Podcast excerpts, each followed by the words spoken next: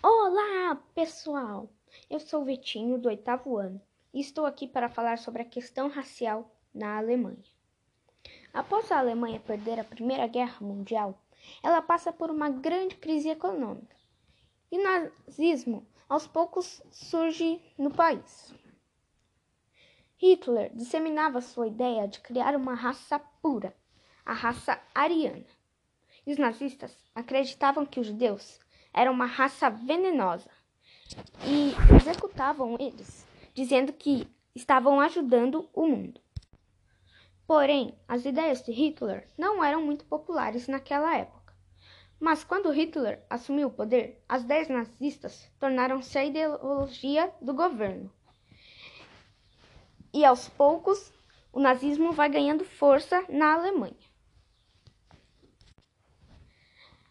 Após isso, ele busca passar essa ideia para mais pessoas.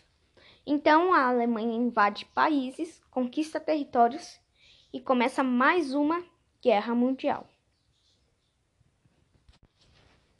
Nos territórios que Hitler conquistava, havia muitos judeus.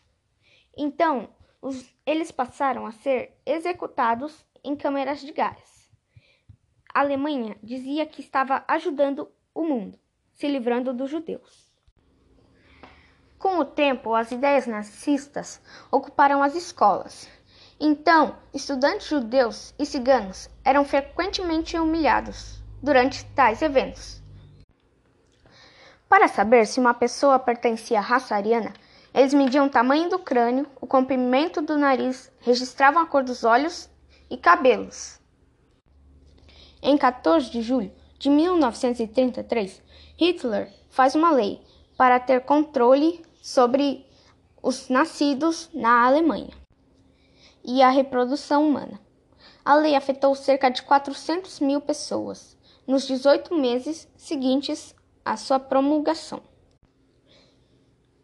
Em 24 de fevereiro de 1920, foi realizado o primeiro encontro público do Partido Nazista e nele Hitler divulgou seu programa de 25 pontos, definindo a agenda política do partido e o racismo era parte importante da mesma.